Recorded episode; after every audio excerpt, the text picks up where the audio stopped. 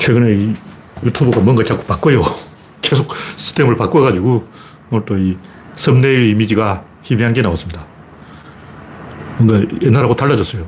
그리고 유튜브 검색을 해도 초기 화면에도 안 나오고 실시간에도 안 나오고 실시간 안에서 다시 그 최신 순을 눌러야 돼요. 와, 왜 추천 순으로 나오냐고. 그 최근 방송을 찾기가 어렵게 이 유튜브 아저씨들이 점점 뭔가 이상한 걸 하고 있어요. 점점 뭔가 불편하게 만들고 있어요. 뭐 좋아진 점도 있는 것 같아요. 음성이 나오는지 확인해 보겠습니다. 네, 음성은 잘 나오네요. 네.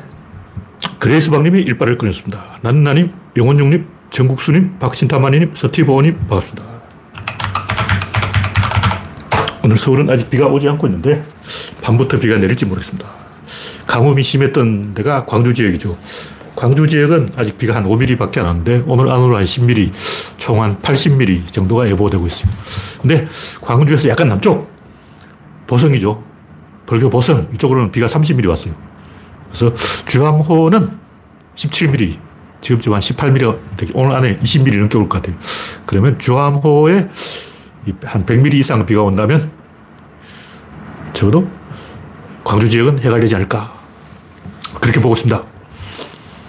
이상하게 그 광주하고도 그 남쪽 바닷가 지역은 비가 좀 왔어요. 광주만 비가 안 왔어.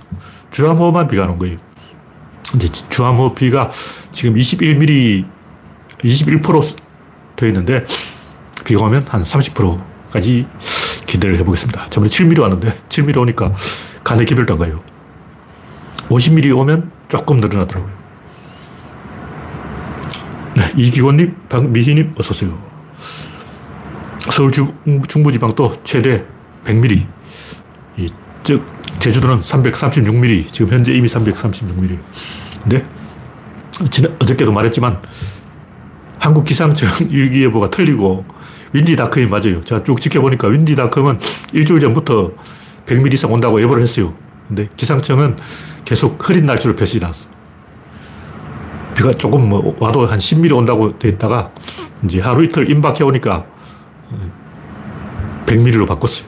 그러니까 기상청은 사흘 앞밖에 못 내다보는 거예요. 근데 가끔 이제 기상청이 더 정확할 때도 있어요. 왜냐면 윈디닷컴은 전 세계를 다 커버하기 때문에 정확하지 않을 수 있죠. 근데 큰 흐름은 윈디닷컴이 더 맞아. 기상청이 분발해야 됩니다. 그렇게 한국 날씨를 예보를 못해서 되냐고. 너무 비교가 되는 거예요. 그리고 기상청은 예보를 정확히 안 하는 정도가 아니라 가짜 예보를 해요. 가짜 예보. 그러니까 기상청 예보, 장기 예보는 자세히 들여다보면 여기 그 계절 평균 날 온도 이런 걸 써놨어. 그러니까 기상청 예보가 아니고 그거는 평균 5월 달 평균 온도를 예보로 위장해서 하고 있는 거예요. 가끔 진짜 예보를 할 때도 있는데 드물고 제가 유심히 보니까 일부러 그렇게 교묘하게 조작을 하더라고요. 나한테 딱 걸렸지. 근데 윈디닷컴은 틀려도 과감하게 열흘 앞까지 예보를 해요. 요즘은 유로화를 해서 일주일만 공개하고 그 뒤로는 돈 내야 된다. 그래서 제가 어, 열흘 이후 장기 예보는 못 보고 있지만 하여튼 기상청이 분발해야 됩니다. 네. 이기원님, 박미희님, 이영수님, 알토라님 반갑습니다.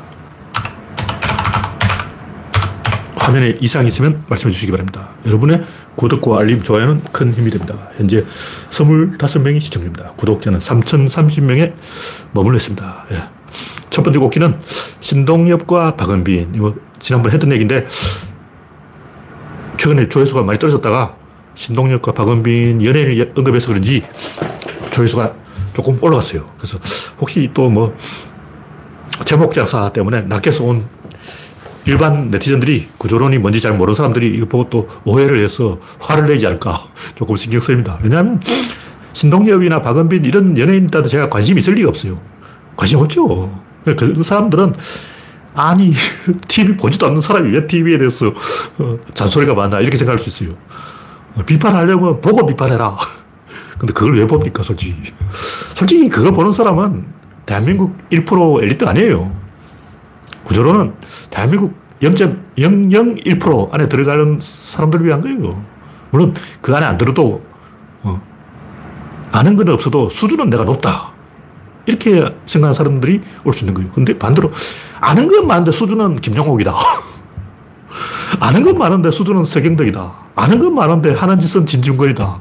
이런 똥들은 아무리 명문대를 나왔다 해도 아니죠. 제가 여러 번 얘기했지만 방랑 시절 이 밑바닥 사회를 돌아보면 선장, 서른 열명을 건드린 선장은 예리해요, 예리해. 표정부터가 딱 달라. 맹한 표정이 아니고, 어, 왜냐하면 안개 속을 꿰뚫어 봐야 돼요. 이 안개가 10시에 거칠 안개인지 오후까지 갈 안개인지 모르면 해상 충돌, 해상에서 백길이 박아버려요. 왜냐, 한 치 앞에 안 보여. 목숨을 걸어야 하는 상황이죠. 그러니까 제가 돌아다녀 봐도 노가다 10장 중에도 위험한 일을 하는 10장이 있어요. 철거일. 그 당시 이제 바라시라 그랬는데, 바라시 대장이 대학생인데 한 25살 되는 사람이었어요. 근데 난한 21살에 걸렸어. 그 사람은 막 덩치도 크고 힘도 센데, 그 바라시 작업이 굉장히 위험해요. 그 부집을 때려 부수는데 통나무가 팍 날아가 사람 눈 옆으로 확 날아가는 거예요. 이만한 통나무가 산송각이라 그러죠. 오비끼라고 하는데 철가다 보면 통나무가 부러져서 사람을 향해 날아간다고. 근데 그때는 하이바도 안 쓰고 안전장치 제로였어요. 안전장치 하나도 없이 어, 건물 난간을 뛰어다닌다고. 근데 그런 이 책임감이 있는 사람은 눈빛이 다르고 생각하는 게 다르고 수준이 달라요. 물론 그 사람 정치 이런 건 잘 모르죠. 그러나 아프리카 추장이라도 또는 인디안 추장이라도 그 시팅불의 연설 인디안 추장이에요. 다른 무리가 많았을 때 한 만 명 되던데 기껏해야 뭐 천 명, 오백 명 그런 소집단의 우두머리인데 그 부하 오백 명, 천 명 제일 많았을 때가 만 명인데 그런 이제 대연합을 했을 때이 인디안 부족들은 흩어졌다 모였다 하는데 가끔 한번 모일 때가 있어요. 그때 한번 만 명이 모인 게 제일 많이 모인 거예요.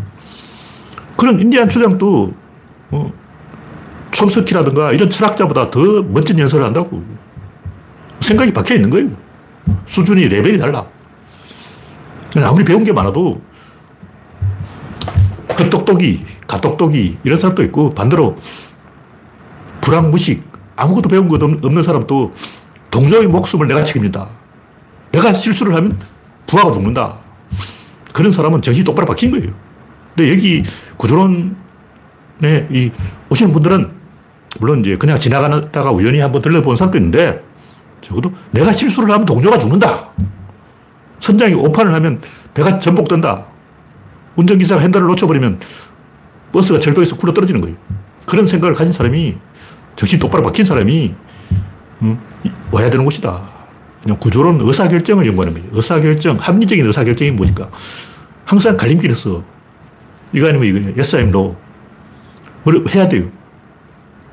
yes를 해야 되냐, no를 해야 되냐. 보통 사람은 no를 합니다. 왜냐? no를 하면 상대방 패를 하나 더 볼 수 있어요.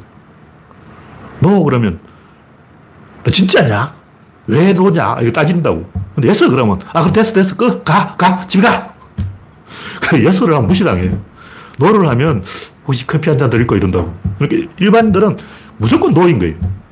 진짜 고수는 yes라고. 오노 요코 아시죠? 그 비틀즈 존 레논의 애인. 그 양반이 그 예술 활동할 때 yes라는 글자를 써가지고 사다리 타고 올라가서 뭔가 들여다보면 yes라고 써져 있는 거예요. 인생은 정답은 yes다. 전략적인 판단을 해야 되는 거예요. 그냥 아무한테나 가서 yes, yes 하면 호구된다고.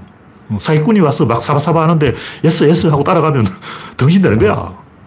그러나 진짜 고수는 yes를 할 수 있어야 한다. 보통 등신들은 너, 우리 안철수, 너, 너, 너 하고 하다가 절대 붙잖아. 서울시장 나갈래? 너! 계속 너를 외치다가 안철수 돼버려. 딱 한 번 예스를 해야 되는 거예요. 타이밍을 잡아야지. 전략적인 사고를 해야 되는 거예요.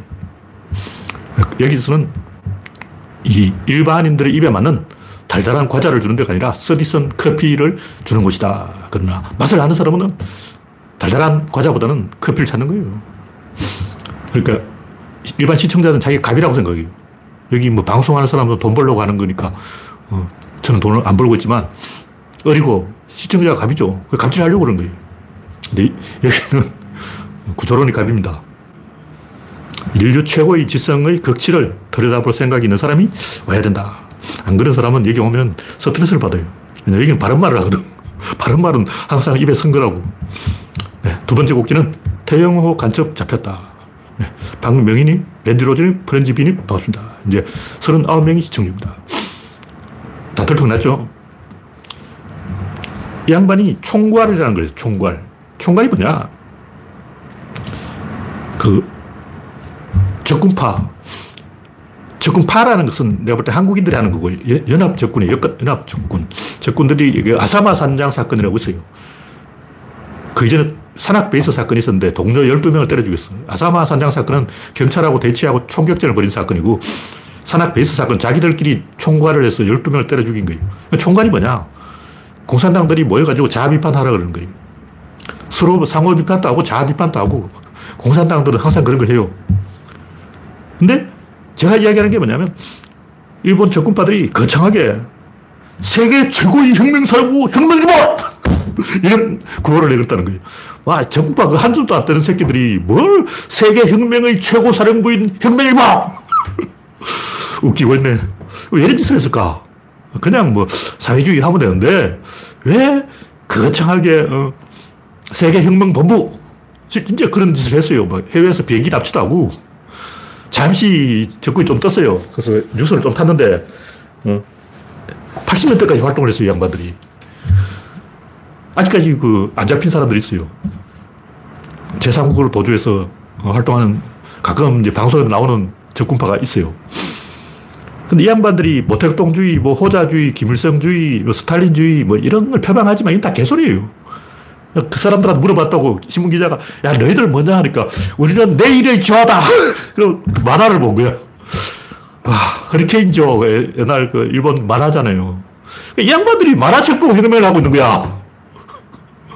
하얗게 불태웠다. 아니 그러니까 일본 적군들이 만화책 보고 내일의 조 그걸 허리케인 조 보고 어? 적군파 짓을 했는데 그게 무슨 뭐 호자주의냐 모택동주의냐 어, 김일성주의냐 레닌주의냐 스탈린주의냐 이건 다 개소리예요. 그 본질은 뭐냐? 총괄. 일본 적군의 본질은 총괄일 거예요. 총괄이 뭐냐? 세력이 자기들끼리 사람 잡는 거야. 이것만 있으면 총괄만 있으면 다 제압할 수 있다. 그런 생각을 해버린 거예요. 특히 일본은 이지메의 대국이잖아. 닫힌 공간이에요. 일본은 섬이란 말이에요. 그러다가 300개의 다이묘 영지로 쪼개져 있어요. 그 일본 원래 나무 동네 안 가. 더 이상 도망갈 곳이 없다는 거예요. 그런 곳에서 총괄을 해버리면 다 죽는 거죠. 일본 적군파들이 이 총괄을 보고 흥분한 거야. 아, 요거면 인간들 다 제압할 수 있다. 딱 걸렸네. 니들이 어디로 도망갈 거야? 이 좁은 일본 바닥에서 어느 섬으로 뭐 오키나와로 갈 거야? 홋카이도로 갈 거야? 갈 데가 없잖아. 딱 걸렸어. 이런, 이런 생각을 하고 있는 거야. 그래서 자기 애인도 죽이고 임신 8개월 여성도 죽이고 친구도 죽이고 형제도 죽이고 동생도 죽이고 다 죽였어요. 지들끼리. 근데 문제는 이 총괄에 빠져 있어가지고 너희들 왜 살인자가 됐냐 하니까 어? 내가 살인자입니까? 어? 내가 사람을 죽였어? 맛이 간 거죠. 그러니까 자기는 총괄을 했을 뿐이지. 이게 이제 우리나라에서 총화라는 표현을 쓰는데 자아 비판 이런 거예요. 이런 짓을 하고 있다고. 누가 태영호 간첩이 아니야. 북한 행동을 하는 사람이 따로 간첩이야. 간첩이 따로 있는 게 아니고 구조론 상상 얘기잖아. 행위가 규정을 하는 거예요. 뭐 명분이고 이념이 이런 갖다 붙인 말이고 행, 행위가 중요한 거예요. 간첩 행위를 하는 놈이 간첩이야. 북한에서 하던 방식으로 남한을 접수하겠다 이거 아니야. 남한에는 자아 비판 없어요. 상호 비판도 없고 총괄도 없어. 그 남한에 와서 이 총괄 해가지고 비서관이 다 도망가고 아직까지 비서 3명 모집 중이 뭐 이러고 있다 그러는데 이런 짓을 왜 하냐? 사이비 종교 왜 하냐? 음모론 왜 하냐? 지구 평면설 왜 하냐? 먹히니까 하는 거예요. 뭐 티셔츠 판매하면 티셔츠가 30만 장 팔려. 지구가 평평하다. 티, 티셔츠 서붙여가지고 막 사람들이 옷 입고 다니는 거예요. 산삼, 그 약효 없어요. 도라지보다 못해. 도라지는 내가 기관지에 좋다는 걸 내가 검증을 했어요. 내가 먹어봤어. 근데 산삼은 어디 좋냐? 모르겠어요. 아직 제가 산삼이 좋은 점을 못 알아냈는데, 이 인삼이고 산삼이고 아무 효과 없는데 중량 팔린다는 거예요. 그 살 사람이 있어. 사는 사람이 있으니까 어, 파는 사람이 있는 거예요. 그러니까 행위가 규정한다. 이런 얘기죠. 결론은 우리가 절대로 용납할 수 없는 어떤 의사결정 구조가 있는 거예요. 북한의 총괄, 총화, 인민재판, 상호 비판, 자아 비판, 무슬림의 일부 다치제, 그리고 명예살인, 이런 건 절대 용납할 수 없어요. 문화상대주의 뭐 어쩌고 하지만, 명예살인은 뭐냐? 아랍인들은 사촌까지 다 이 부족이 돼 있어요. 그 사촌끼리 모여서 회의를 하는데, 좌장이 있어. 그 좌장이 명예라는 걸 들고 있는 거야. 우리가 생각하는 명예하고 좀 뜻이 달라요. 근데 다른 사람이 일제히 넌 명예가 없어 하고 명예를 박탈해버려요. 그럼 좌장에서 물러, 물러나는 거예요. 족장 지위를 내려놓는 거라고. 그럼 어떻게 되냐. 식물이 됩니다. 그때부터 사람들이 그 사람을 보고 인사를 안 해요. 그럼 이런 짓을 하는 사람이 누구냐면 조폭이 조폭. 조폭을 그걸 뭐라고 하냐면 처세라 그래요. 처세. 예를 들면 제가 찍혔다. 그러면 야, 부하들 다 불러면 오늘부터 쟤한테 어, 제가 누구냐. 김형인이다. 코털 형님이다. 뽀식이다. 그 조폭이, 어, 조폭 유튜브를 제가 좀 봤는데, 귀때기 형님이다. 오늘부터 귀때기한테 처세하지 마! 그러면, 시내바리에서, 시내바리라는 것은 걔들은 이제 항상 시내를 돌아다니면서 인사를 받는 게 일이에요. 시내를 막 이러고 돌아다니는 거예요. 걸음걸이도 조폭식 걸음걸이가 있어요. 막 이러고 그러고 다녀야 돼. 이러고 시내를 다니다가, 어, 술집 기도라든가 이런 그 어, 양아치들을 보면 인사를 받는데 그걸 처세라 그러는 거예요. 그러니까 쟤한테 처세하지 마! 이렇게 딱 명령을 해버리면 그때부터 걔는 식물이 됩니다. 그러면 생활이 접히는 거예요. 이런 구조를 갖고 있는 게 마피아입니다. 마피아는 파트로누스와 클리엔테스의 관계로 되어 있어요. 주종 관계. 의무 계약을, 계약을 맺는 거예요. 그러니까 이런 구조가 있어요. 유태인도 그런 구조가 있어. 한번 구조가 만들어지면 이 절대 안 없어져요. 그러니까 태영어도 북한에서 구조를 배워온 거예요. 그리고 남한에서 이걸 써먹으면 남한 애들 다 등신이니까 아, 남한 정도는 내가 요, 요 정도는 접수하겠다. 이런 생각을 갖고 있어. 조선 쪽이나 탈북이나 똑같아. 그 사람들이 보기엔 남한 애들 진짜 띠, 띠라한 거야, 띠라한 거예요. 북한 애들은 일사불란하게 움직이는데 남한 애들은 그냥 막 잘났다고 다 껍죽대고 막 까져가지고 싸가지도 없고 말도 안 듣고 저런 비실비실한 남한 애들 정도야 내가 어, 손쉽게 잡아먹지. 이런 생각을 하고 있다고. 공산주의 따로 있는 게 아니고 공산당 행동을 하는 놈이 공산당인 거예요. 뭐 사회주의, 마르크스주의, 무선주의, 뭐, 이게 다 그냥 갖다 붙인 말이고, 본질은 총괄이라는 거죠. 뭐 총괄 하는 놈이 간첩이야. 퀸턴 남한에서 총괄을 했어요. 간첩 짓을 한 거야. 죽여야지.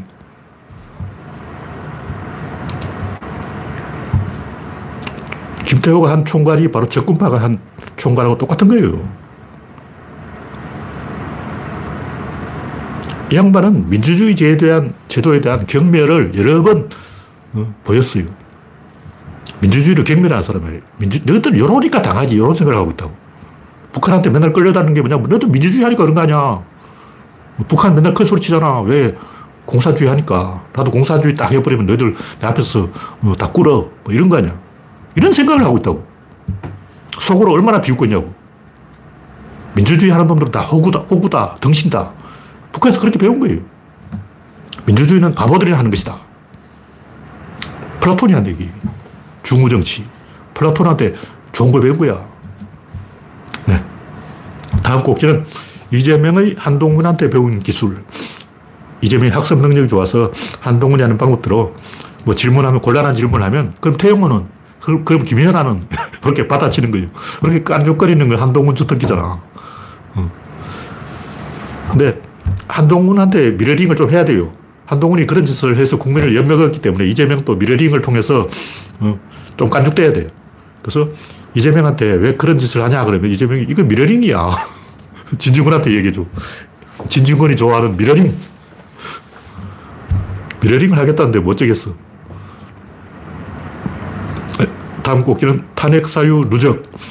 안철수가 폭로한 이진복 청와대, 경화대죠. 경화대 정무수석의 아무 말도 안 하면 아무 일도 안 생겨. 이거 2월달 한 얘기. 그러니까 이진복이 안철수한테 협박을 했는데 안철수한테 아무 말도 하지 마라. 이렇게 협박한 게 아무 말도 안 하면 아무 일도 안 생겨. 이 공천 개입이고 이건 상권 분리 위반이고 탄핵 사유예요. 근데 현재는 가장 최근 선거 결과를 존중하기 때문에 우리가 총선이 이야 탄핵을 할 수 있어요. 제가 볼 때 총선 전에는 탄핵하기 힘들어요. 전에 될 수도 있는데, 왜냐면 국힘당이 분당할 게 100%이기 때문에 하여간 죽어도 국힘이 싫다는 비율이 53%, 민주당이 싫다는 비율은 37% 이렇게 되면 국힘당은 제발 100% 분당됩니다. 그 분당되면 이 탄핵인 거예요. 탄핵 사유가 이제 누적됐어. 삼권 분립 국가에서 삼권 분립 위반을 했으니까 어, 수사를 통해서 이진복이가 윤석열 지시를 따랐다. 뭐 이거 뭐 윤석열한테 수사시켜 놓으면 잘하겠지. 한동훈 이거 전문이잖아. 네, 다음 곡지는 윤 씨의 굴욕 외교. 아니 이게 좀 말이 많아요. 최근에 시진핑이 대만을 침략한다고 떠벌고 있고 이 설왕설래가 많아요. 시진핑이 일생의 사명이다. 이렇게 생각하고 있다. 진실인지는 알 수가 없죠. 제가 시진핑을 안 만나봤기 때문에 알 수가 없는데 굉장히 많은 사람들은 이런 얘기를 하고 있어요. 그래서 중국은 대만이 대만을 침략할 때 한국이 중립을 지켜주기를 바라는 거예요. 그럼 어떻게 되냐? 100% 중국이 대만을 칠 때는 북한도 남한을 치게 돼 있어요.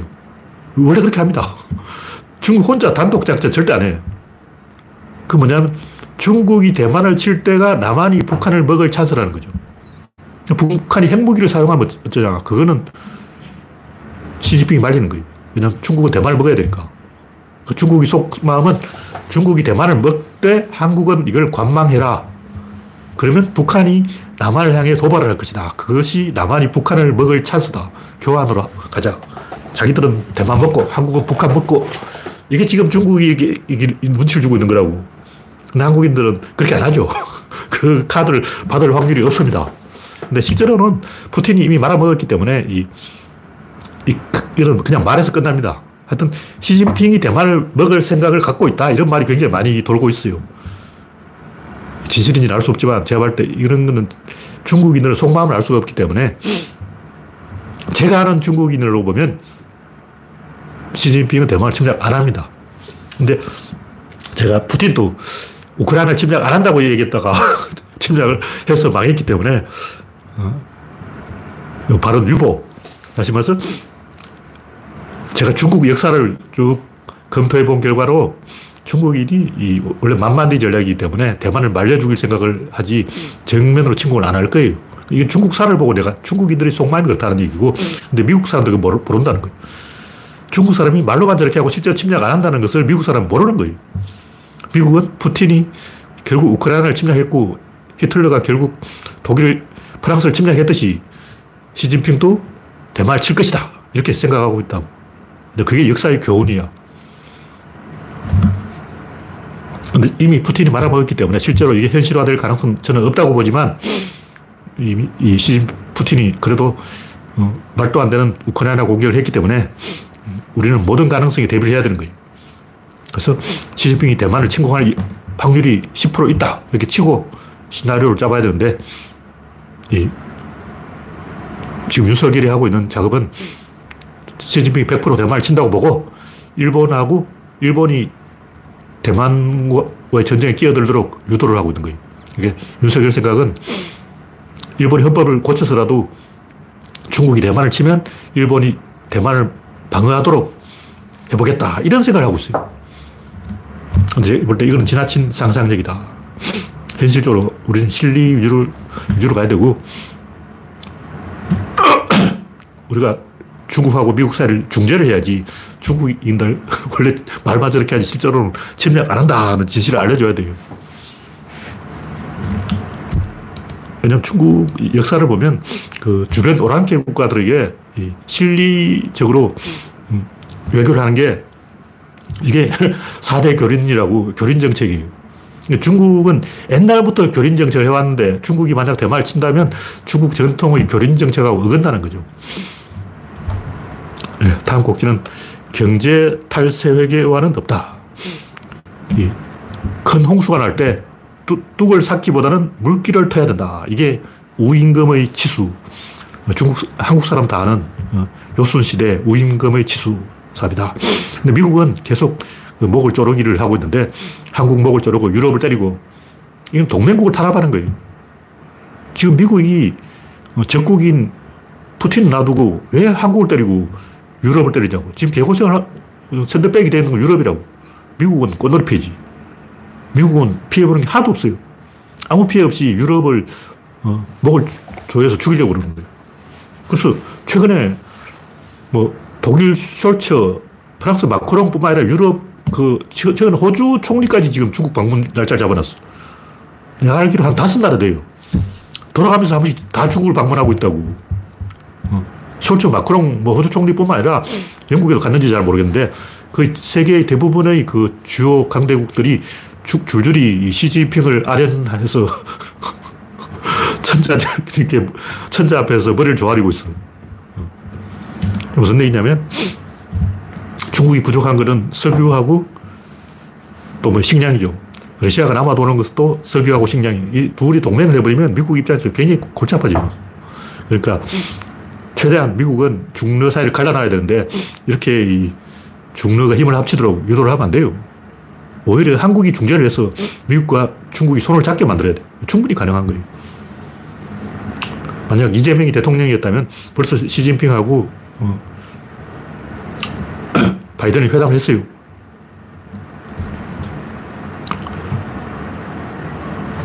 네, 다음 곡기는 문재인의 평산 책방 개점 일주일에 5,500권을 판매하고 있다. 방문객은 1만 명이다. 하여간 잊혀지고 싶다는 사람을 전 정권 탓하면서 자꾸 불러내서 이 언론에 입방아를 찍게 하는 사람은 한테는 적절하게 맞대응을 해야 돼요. 이게 뭐냐면 내시 균형이야. 수렁에 빠뜨리는 거죠. 자발적으로 수렁에 빠지겠다는 놈은 수렁에 빠지게 만들어야 돼요. 계속 맞대응을 하면 됩니다. 계속 쨉거리는 놈은 우리도 똑같은 방법으로 어, 맞대응을 하면 점점 죄수의 딜레마 상황에 가서 어, 선택지가 자꾸 줄어드는 거예요. 그 유방이 항구를 잡을 때 그런 거예요. 한시인을 통해서 저 북쪽을 치게 해놓고 유방 본인은 후퇴하지도 않고 전진하지도 않고 계속 맞대응을 하는 거예요. 계속 앞에서 깔짝깔짝깔짝 그런 거 항우가 다른 데로 못 가게 계속 훼방을 놓는 거예요. 이걸 3년 동안 했더니 항우가 제풀에 아웃됐어요. 이 유방이 항우를 잡은 방법을 우리가 사용해야 된다. 그런 얘기입니다. 네, 다음 꼭지는 브리아트는 부여다. 이건 제가 그냥 기록을 남겨놓을 의도로 쓰는 건데 실제로 뭐 브리아트가 부여인지 알게 뭐야. 근데 제가 어원을 연구해 보니까 잘 안 없어지는 언어가 있어요. 끝까지 줄기차게 집요하게 따라다니는 언어가 있어요.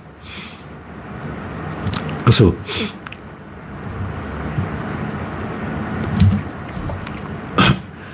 브리아트가 부여다 하고 제가 옛날부터 이야기를 했는데 최근에 이제 그 관련된 영상이 우리 민족과 관계가 있는 주변 10개 종족, 뭐 소수민족이 많이 나왔는데 소수민족은 별로 의미가 없고 제일 가까운 게 여진족, 그 다음에 일본, 그 다음에 브리아트라는 거죠. 근데 중국 한족과 몽고족은 거리가 멀어요. 한족은 단음절을 하기 때문에 우리말하고 언어가 근본적으로 달라요. 한족과 가까운 민족이 태국, 베트남, 티벳, 여기 한, 한족과 가까워요. 이 한족이 뭐냐? 한족은 원래 중국 남부 사람이 한족이고 중국 북부는 한족이 아닙니다. 뭔 족이냐? 정보광조에서 피가 섞인 거예요. 그러니까 북중국은 오랑캐의 피가 3분의 1을 지배하고 어, 순수하게 한족 피를 갖고 있는 사람들은 전부 양자강 남쪽으로 도망갔어요. 오랑캐 계속 쳐들어오니까.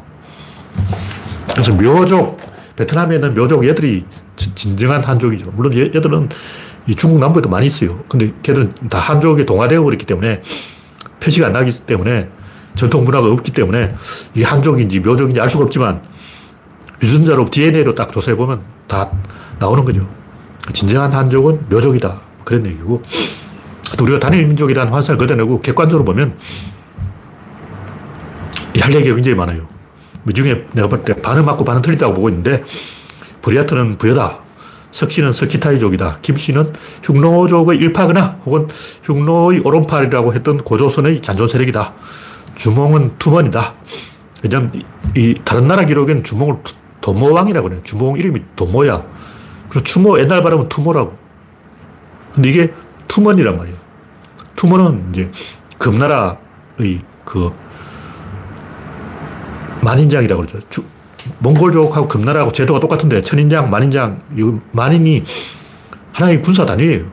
어종 보면 사단장 뭐 이런 건데 두만강 이름이 두만인 이유가 어, 만인장 한 명이 그 머무를 수 있는 그 두만강 유역이 만인장 한 명이 지배할 만한 땅이다 해서 그 두만이 된 거예요. 그게 어디에 나오냐면 한청 문감의 동문유해에 나온다. 원나라 때 뭐 저저저 하여튼 튀르키예 군에도 만호제가 아직까지 사용되고 있어요. 그래서 주몽이 실제 이름이 아니고 투먼일 가능성이 높다. 그런 얘기죠. 흉노족이라면 정확하게 이제 이게 존칭이지 실제 사람 이름이 아니라는 걸알 텐데 고구려 사람은 좀 띠라기 때문에 저쪽에서 뭐 투먼 투먼 하니까 아 투먼인가 보다 이렇게 대충 갖다 붙인 거지 고구려 사람이 정확하게 그 흉노족 말을 어, 알 리가 없죠. 어쨌든 흉노족 말로 이게 투먼입니다. 박씨는 박테레에서 왔다. 근데 박테라는 조라스토교의 발상지고 조라스토교는 불을 숭배하잖아. 근데 박제끝의 이 말도 그 당시에 이제 불거이, 불구네 이런 표현은 뭐 발근이라고 하는데 이 밝다는 말은 제가 볼 때 말도 안 되는 개소리인 게 옛날 사람이 철학자도 아니고 이런 식으로 추상적인 말을 안 만들어요. 이게 전형적인 그 민간 어원설이잖아. 박다하는 것은 뭐 어, 아는 게 많다. 사리 분별을 한다. 똑똑하다. 이런 뜻인데 옛날 사람은 그런 말 잘 안 씁니다. 그래서 제가 봤을 때는 것에 이 밝다는 말은 불이 밝다는 거예요. 불을 이야기하는 거야. 불이 밝잖아. 직접 불을 가지고 이야기해야지 이게 말이 되는 거지. 뭐 현명하다, 지혜롭다, 똑똑하다. 그래서 밝으니. 뭐 똑똑하면 똑똑한 거지 뭘 밝으니야. 밝은 게 옳은 것이고 올바른 게 좋은 것이다. 이거는 현대사회의 문명인들 사고 방식이고 2000년 전에 그 무식하던 글자도 모르는 사람들이 어, 신라 사람들이 살아오고 그 육부촌장 그 조그만 동네 애들인데 아니 시골 동네 애들이 무슨 뭐 밝은니 개코나 제가 볼 때 이거는 이 박테리아에서 왔다면 상당히 말이 되는 얘기예요. 그리고 박해거리의 아들 이름이 차차홍이라고 그러는데 이것도 좀 뭔가 수상하다는 느낌이 있어요. 자라투스트라 이름을 연상시킨다. 허왕옥, 아유타에서 왔다 그러는데 인도에 가보면 가야 지방도 있고 아요디아 지방도 있어요. 근데 옆에 있어요. 가야 옆에 아요디아가 있어. 그래서 이 뭔가 통한다 이렇게 보는 거예요. 왜냐하면 실제로 인도에서 왔을 가능성은 없습니다. 인도에서 헤엄쳐나 배 타거나 인도에서 왔을 가능성이 없고 인도 사람들이 주변으로 계속 뻗어나갔기 때문에 인도의 제철 기술이 이 제철 기술 집단이 어, 인도 사람한테 배웠겠죠. 인도 사람이 중국으로 하고 중국 사람이 한반도로 올 때 제철 기술을 갖고 왔다고. 야, 우리 좋은 기술 있어. 이거 가지고 저 주변에 가서 저 기술도 없는 청동기 쓰는 바보들 지배하자. 가자. 가는 거야. 그 너희들 제철 기술 어디서 배웠냐? 아, 인도에서 온 아유타 애들한테 배웠다. 가야 애들한테 배웠다. 가야 애들, 아유타 애들이 어, 인, 우리나라 가야 지방을 석권한 거죠. 그러니까 이것은 실제로 인도에서 왔다는 얘기 아니고 인도에서 제철 기술이 전해졌다. 이렇게 봐야 되는 거예요. 왜 그러냐면 원래 인도가 제철로 유명한 나라예요. 유명한 다마스커스금, 그 인도의 철강으로 만들어진 거죠. 물론 이 이야기 중에 틀린 이야기도 있을 수 있지만 반은 틀리고 반은 맞다고 보지만 상당히 연구해 볼 만하다. 왜냐하면 원래 이런 게 의사결정 구조는 잘 안 없어져요. 유태인 봐. 2000년 지나도 유태인은 유태인이에요. 그러므로 충분히 그렇게 될 가능성이 있습니다. 왜 정부를 이야기하고?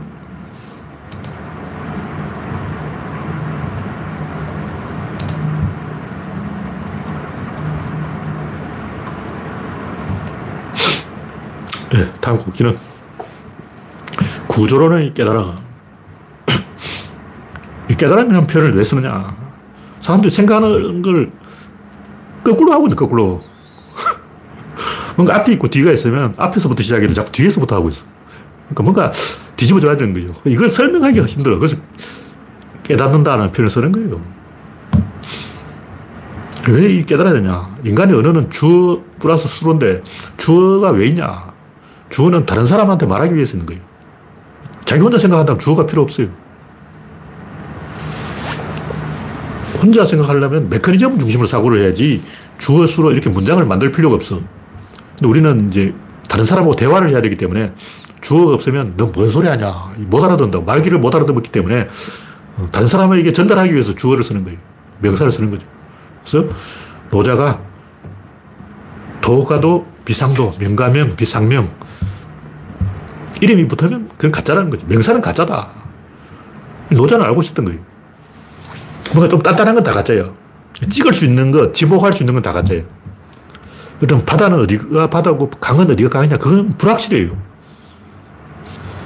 옛날에는 저 강화도 하구까지 다 강이라 그랬어요. 그 지금은 바다거든요. 바닷물이 짠물이 들어온다고. 그 지금 기술로 보면 물을 마셔보고 짠물이면 바다, 싱거우면 강 이렇게 되는데 옛날에 강화도가 아니고 강도에서 강도. 그러니까 강화도 사람들은 옛날 그, 그 강이라고 생각했어. 그래서 이 섬 이름이 강도인 거예요.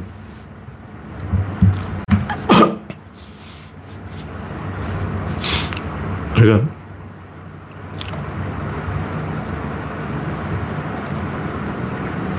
내시 균형이 제가 보기에는 엄청난 혁명적인 이론이다. 뭐 이렇게 보고 있어요. 지금 하고 있는 얘기는 결국 이 구조론의 어떤 핵심. 이것은 게임 이론하고 통한다.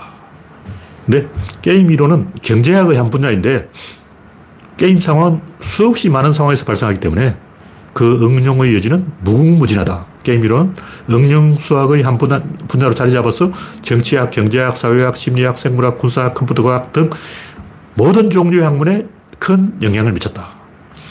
현재는 학제 간 연구의 가장 대표적인 주제로 꼽히고 있다. 이게 나무위키에 나오는 말이에요. 무슨 얘기냐면 정치, 경제, 사회, 문화 뭐 다 망라하는 게 이 구조론이잖아. 게임 이론이 바로 구조론이라고. 구조론 질, 입자, 힘, 운동, 양인데 요중에 질을 결정하는 게 게임이에요. 질이 뭐냐? 질은 결합한다. 뭐가 결합하냐? 상호 의존성.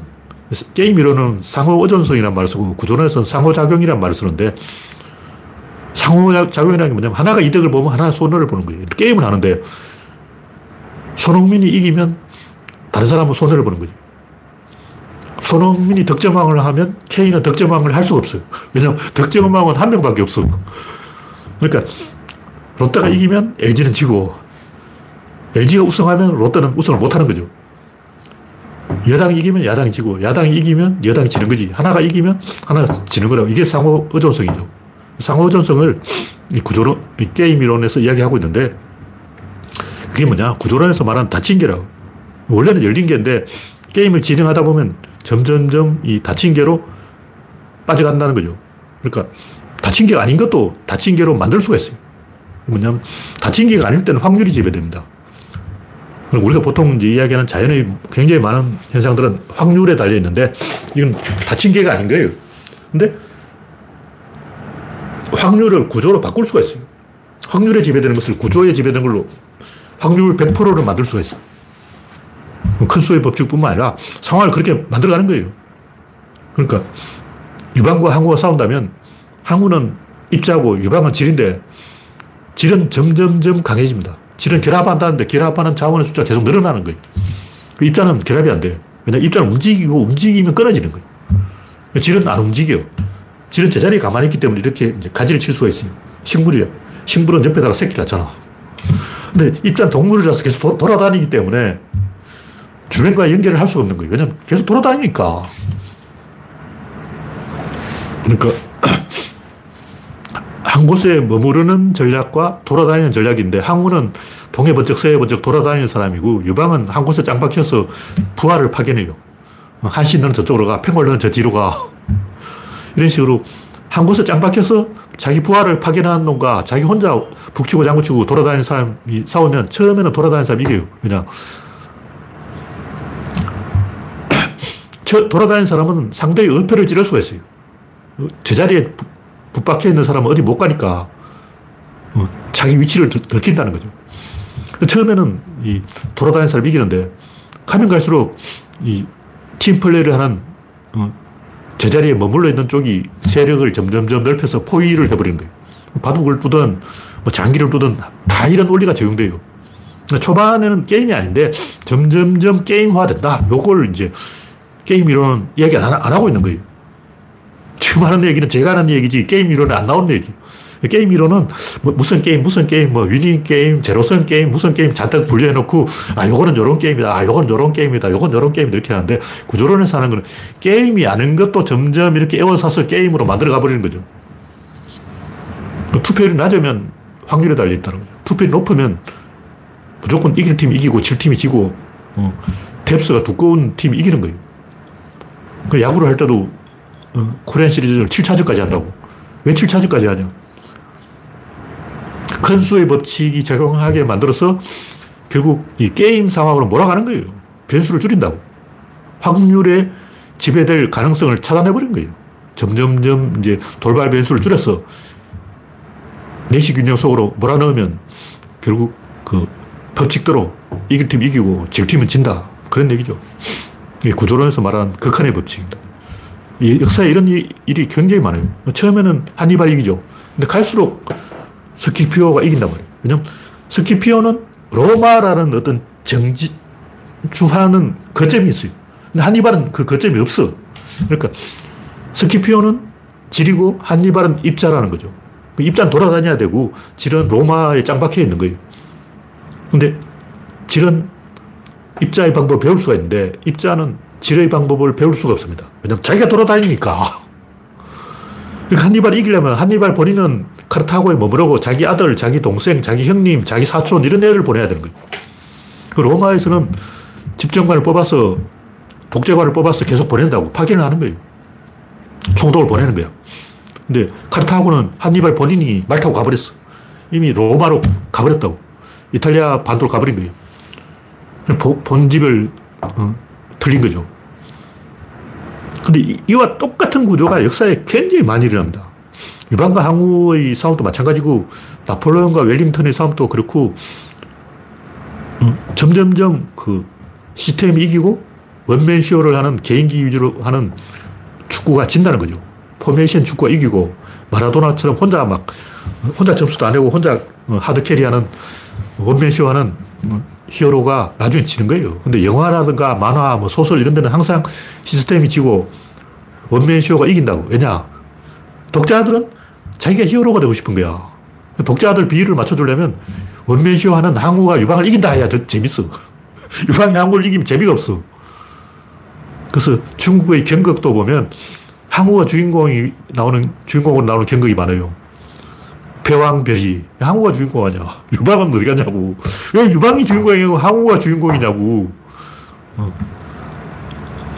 그러니까 영화나 만화나 어, 드라마에는 개인이 주인공이 되는 경우가 많은 것은 그게 더 재미가 있기 때문이고 자기를 독자들이 자기를 감정이입을 해서 그런 거고 역사의 법칙으로 보면 항상 그 실력이 있는 사람보다 시스템을 가진 쪽이 이겨요. 바투와 수부테이. 수부테이가 실력이 있는데 바투는 징기스칸의 손자란 말이에요. 대결하면 누가 이기냐? 바투가 이기는 거예요. 왜냐면 바투는 어, 징기스칸 황실을 다 동원할 수 있어. 수부테는 그냥 징기스칸 집안의 종놈이에요, 종. 결국 유방과 한신의 관계. 한신이 유방의 소나기를 벗어날 때마다 잡혀서, 세 번이나 잡혀서. 더, 더 되는지 모르겠는데, 유방이 늙어서 한신한테 그래서 너는 왜 맨날 나한테 잡히냐? 너는 실력도 있고, 머리도 좋고, 천재적인 전략가고, 싸움말도 다 이기는데 왜 항상 나한테 잡힐까?